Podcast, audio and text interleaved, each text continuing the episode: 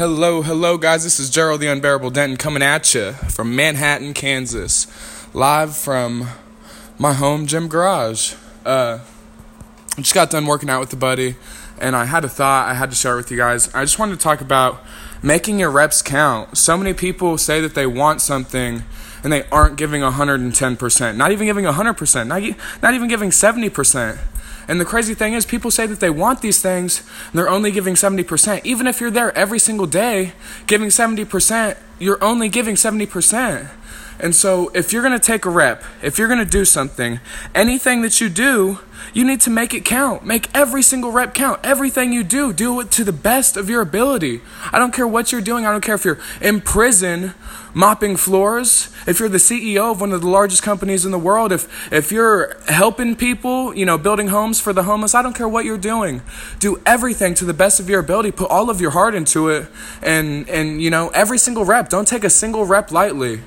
I don't, you know, I want to be a motivational speaker, and I promise, like, no matter who I'm talking to, I will always give 110%. I will never give somebody less of myself or, you know, less passion and talk with less authority because I feel less or I care less or whatever it is because I don't. Because I value myself and who I am and what I want to do. And so I would never, for any reason, no matter who I'm talking to, no matter how much I'm being paid, would I give more or less than anything than the best of my ability. I just want to share that thought with you guys. Uh, you know, remember to work on your self disciplines, that our self discipline is training it is training that molds, corrects, and perfects the mental faculties and moral character.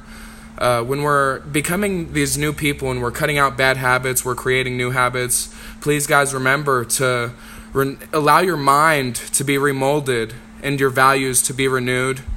Know that you're going to have to cut out old people and get yourself some get yourself some winners all of your friends, you know, get some winners. Look at people who are winning. Look at people who do everything the best they can and who are succeeding and striving for more and doing more and looking at, you know, just trying to level up in the world. People that are winners. That's just the only way I can explain it. Some winner, some people win and some people lose. But winners win and losers lose, guys.